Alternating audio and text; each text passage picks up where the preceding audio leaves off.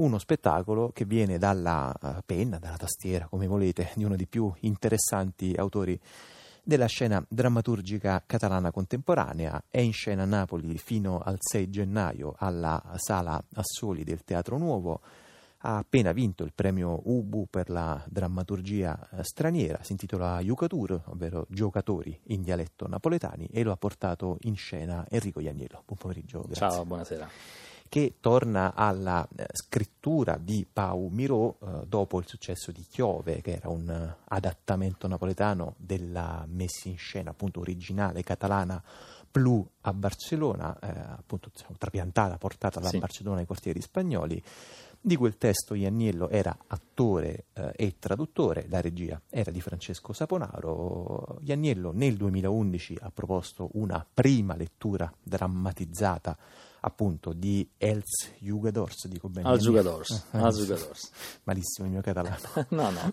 Ovvero Jugatura, appunto giocatori, noi tra l'altro li abbiamo anche intervistati proprio nei camerini eh, di Sala Assoli. Sì, comincerei intanto a raccontare appunto insomma, questa, questa parte, insomma, partire proprio dal titolo, chi sono questi giocatori eponimi. I giocatori sono, in questo periodo oltretutto natalizio, il tema è ricorrente, in particolar modo qua a Napoli, sono quattro uomini, mm, non ci sono connotazioni precise, questo per parlare tecnicamente di un copione, cioè non c'è scritto il nome, non hanno un nome, si chiamano secondo la loro professione, e cioè o schiattamorte, il becchino, il barbiere, il professore e l'attore, questo ci riguarda molto da vicino, che si incontrano in casa del professore, si incontrano generalmente per giocare a carte in questo caso si, si rincontrano dopo tanto tempo perché è successa una cosa e quindi il professore li chiama uh, a casa per, perché lo aiutino, insomma.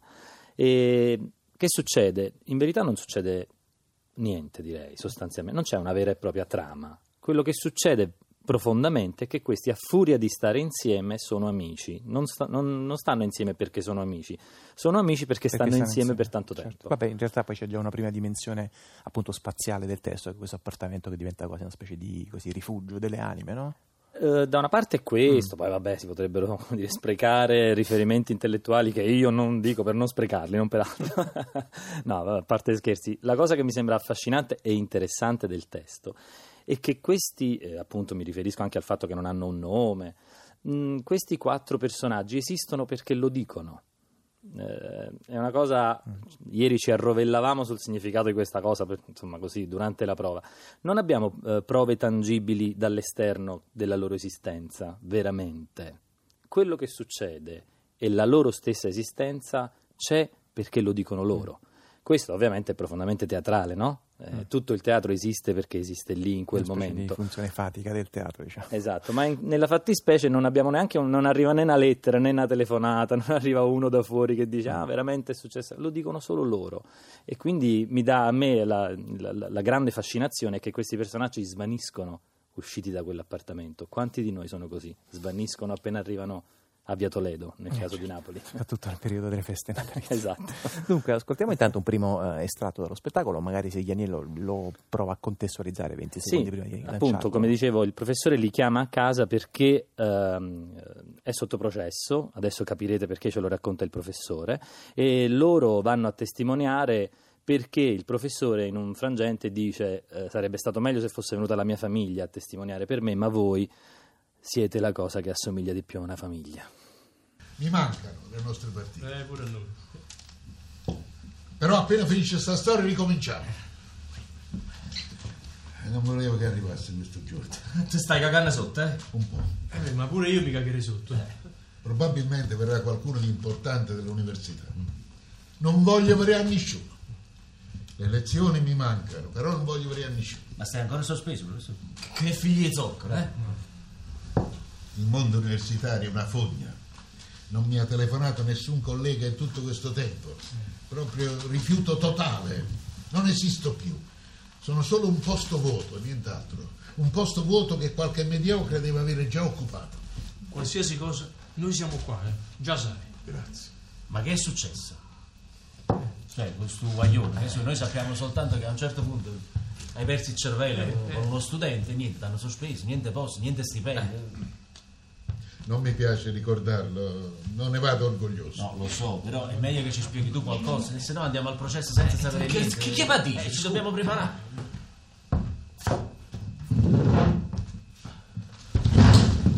Un'operazione binaria alla lavagna. Un errore stupido. E quell'imbecille comincia davanti a tutti alla lavagna, cercando di trovare l'errore io mi sono perso.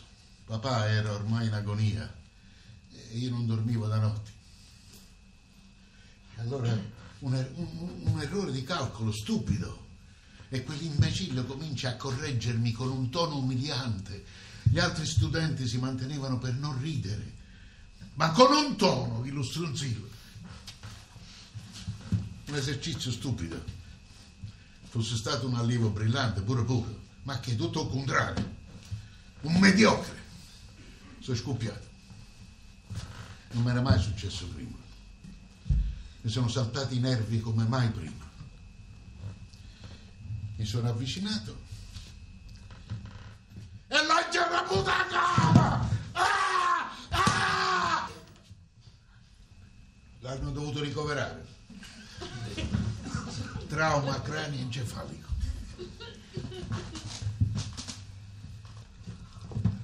vuole altro caffè? Ah, anche di qua, eh. Eh, eh, tu ne vuoi un'altra cosa? No, non lo voglio, no. professore.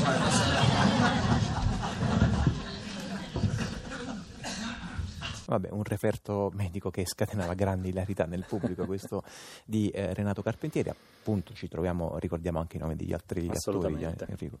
Renato Carpentieri, che è il professore durante questo suo personalissimo posto delle fragole napoletano, eh, Giovanni Ludeno, che sostituisce quest'anno Marcello Romolo, che invece è il barbiere che avete sentito in questa registrazione, e Tony Laudadio, che fa l'attore fallito, e, e me, me stesso, insomma, Enrico Ianniello, che fa, faccio il becchino o schiattamorto. Senti, Enello, come hai scelto questi compagni insomma, di, di scena? Ma li ho scelti perché ci siamo scelti da tanto tempo, Mm. in verità. Forse Renato Carpentieri è l'unico con cui non avevo ancora lavorato finora, ma gli altri, eh, con gli altri ho lavorato da tanto, con Tony Laudadio, insomma, ormai lavoriamo da, da sempre in, in teatro insieme, e mm, con, con gli altri attori, con Giovanni Ludeno e con Marcello Romolo, abbiamo fatto altri spettacoli insieme, Santa Maria Capovetere, eh, sabato, domenica e lunedì, Santa Maria d'America, scusate, ha fatto a Santa Maria Capovetere, eh, sabato, domenica e lunedì, e Oltretutto siamo andati in scena a Madrid con Magic People Show di Giuseppe Montesano in cui recitava Pao Miró come attore. Allora, insomma, di terre eh, spagnole e catalane eh, parleremo tra qualche minuto perché mi interessa anche la conoscenza diretta che Enrico Ianiello ha di quelle realtà politiche e prima ancora che politiche e culturali, però appunto volevo sempre a proposito dei suoi rapporti con, con la Spagna capire intanto come convivevano i tre eh, ruoli che sono quello di appunto regista dello spettacolo, di attore e anche di traduttore. Io direi che convivono in un modo per me che è sempre stato naturale e eh, nel senso che non ho mai mh, eh, interpretato questo mestiere eh, prendendolo solo da un verso. Eh, ricordo un libro straordinario di Taviani che si chiama Uomini di scena, uomini di libro, dove si analizza proprio questo rapporto no? tra gli attori che scrivono o gli scrittori che recitano, non so come vogliamo chiamarli, Edoardo su tutti, naturalmente è il nostro riferimento massimo. Eh, Io ho sempre un po' tradotto, scritto per il teatro mh, e intanto cercavo di nutrire eh, il, mio modo di leggere i copioni da questa esperienza diretta mh, su quanto è difficile scriverli sostanzialmente. Quindi la traduzione è stata un po' la, la conseguenza naturale di questo atteggiamento e mh, allo stesso modo direi il dirigere i miei compagni in scena. Non la chiamerei regia con la R maiuscola, ma forse un piccolo capocomicato con le C minuscole. Insomma. Senti, adesso mi ho anche un po' così scombussolato l'ordine delle domande, ma mi, mi piace questo disordine della conversazione. E appunto appena citato Edoardo De Filippo, che era stato citato a sua volta da uh, Pau Miró, l'autore il- Sì. insomma, del testo di Jugature, quando il 9 dicembre scorso sul palco del Piccolo di Milano ha appunto ha ritirato l'Ubul e in realtà aveva citato, uh, citato aveva voluto ricordare Tony Servillo. Mm, mi sembrava che fossero appunto due così maestri, come si, si usa Beh, dire, no? Per me ovviamente Mm. Tony è stato un maestro diretto perché appunto ho lavorato per circa 15 anni con lui in compagnia tutte le sere facendo Molière, facendo anche- appunto anche arrivando ad Edoardo e quello è un lavoro costante di, di verifica, di... poi appunto Tony è un regista come si dice a Caserta almeno ma penso anche a Napoli che non è doce sala, cioè è uno che insomma non è che si accontenta del risultato minimo. Per quanto riguarda Pau, Edoardo è stato io credo una scoperta che lui ha approfondito carnalmente da quando frequenta Napoli Poi noi abbiamo tradotto un, um, Questi fantasmi che è andato a scena a Barcellona e a Madrid dove Tony Laudadio faceva la parte di Pasquale Lo Iacono. Quindi lì ci siamo proprio io e lui messi a tavolino e siamo andati nei meandri più labirintici della drammaturgia di Edoardo, laddove ce ne dovessero essere perché poi non è labirintica. E credo che Pau abbia, abbia cominciato a maturare il desiderio e l'amore per, per nei confronti di questo attore-autore. Allora, abbiamo parlato prima appunto della Spagna, lei vive per lunghi periodi della sua vita a Barcellona e volevo... Lei, io, no? Dammi del tu, no? Mi imbarazzi. A Radio 3 vige la regola ah, va bene, allora del lei, pronome d'accordo. di cortesia. Allora lei. Dunque, sì, volevo chiederle che differenza eh, nota nella politica culturale, diciamo, e anche nell'impulso um, legato alla drammaturgia contemporanea tra Italia e Spagna. Lo so che è una domandona, Sì, intanto... però la prima cosa che proprio le salta alla mente Beh, quando... intanto ovviamente va ridotto il territorio alla catala- alla- Certo. al ridotto cata- al mm, territorio catalano perché ehm, in Catalogna eh, naturalmente parlano un'altra lingua rispetto alla Spagna e questo si ripercuote anche dal punto di vista delle risorse che vengono spese per un gruppo di attori, di scrittori e di teatranti che fa- parlano in quella lingua. Detto questo, la cosa che io vabbè, mh, sarebbe inutile dire che mh, insomma, ho verificato che c'è un'attenzione molto forte per uh, una serie di realtà, eccetera, eccetera, eccetera, e soprattutto c'è stato un grande investimento negli ultimi anni proprio sulla drammaturgia eh, catalana, ehm, basato sull'idea che una città che non si racconta non esiste. Ecco, questa è la sensazione che ho avuto io, cioè una città che non ha un teatro e un cinema e una letteratura, ovviamente tutte le forme d'arte, parto dal teatro perché è quello di cui stiamo parlando, che la racconti è una città che va verso l'inesistenza, questa è la mia sensazione. Detto questo, grande, mh, eh, l'altra grande eh, idea, insomma, sensazione che ho avuto vede- vivendo lì a Barcellona è che i grandi eventi nascono dai piccoli e non il contrario, cioè non, è- non nascono le piccole cose perché cascano da quelle grandi, ma le grandi cose, grandi teatri, grandi eventi, grandi forum, che vengono da Barcellona in questo caso, a Napoli per esempio, nascono dalle piccole attività, sono i tanti piccoli rivoli che fanno una cosa grande e non il contrario. Lì questa- questo aspetto è molto evidente, molto evidente. Perché? Perché vai nel piccolo teatro di quartiere ed è amato, finanziato, supportato, ci va la gente di quel quartiere. Vai nella piccola libreria, lo stesso. Tutti questi rivoletti fanno sì che poi nei grandi teatri c'è pubblico, nelle grandi manifestazioni ci va la gente, eccetera, eccetera, eccetera.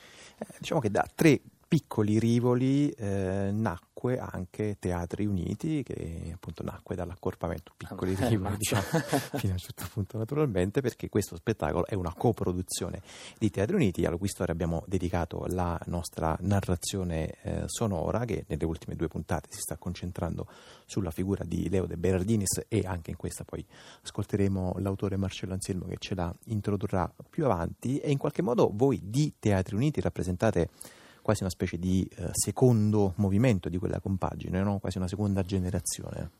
Mm, diciamo così è nei fatti dal punto di vista generazionale, ora dal punto di vista dei risultati lo lascio giudicare ad altri naturalmente. Per me è, mm, è, mm, quello che dici mi riempie di gioia perché sono sempre stati i nostri fratelli maggiori fin da quando abbiamo cominciato. Adesso eh, eh, è una relazione, non dico tra pari perché non potrebbe esserlo, però è diventata veramente per noi alcune figure centrali dei Teatri Uniti come appunto Tony naturalmente, ma Andrea, Angelo Curti, eccetera, eccetera, eccetera, sono diventati dei punti di riferimento quotidiani. Appuntamento questa sera al Teatro Nuovo di Napoli, ore 18 per una pomeridiana di eh, Yucature con Enrico Ianniello, di Enrico Ianniello. Grazie molte. Grazie a te.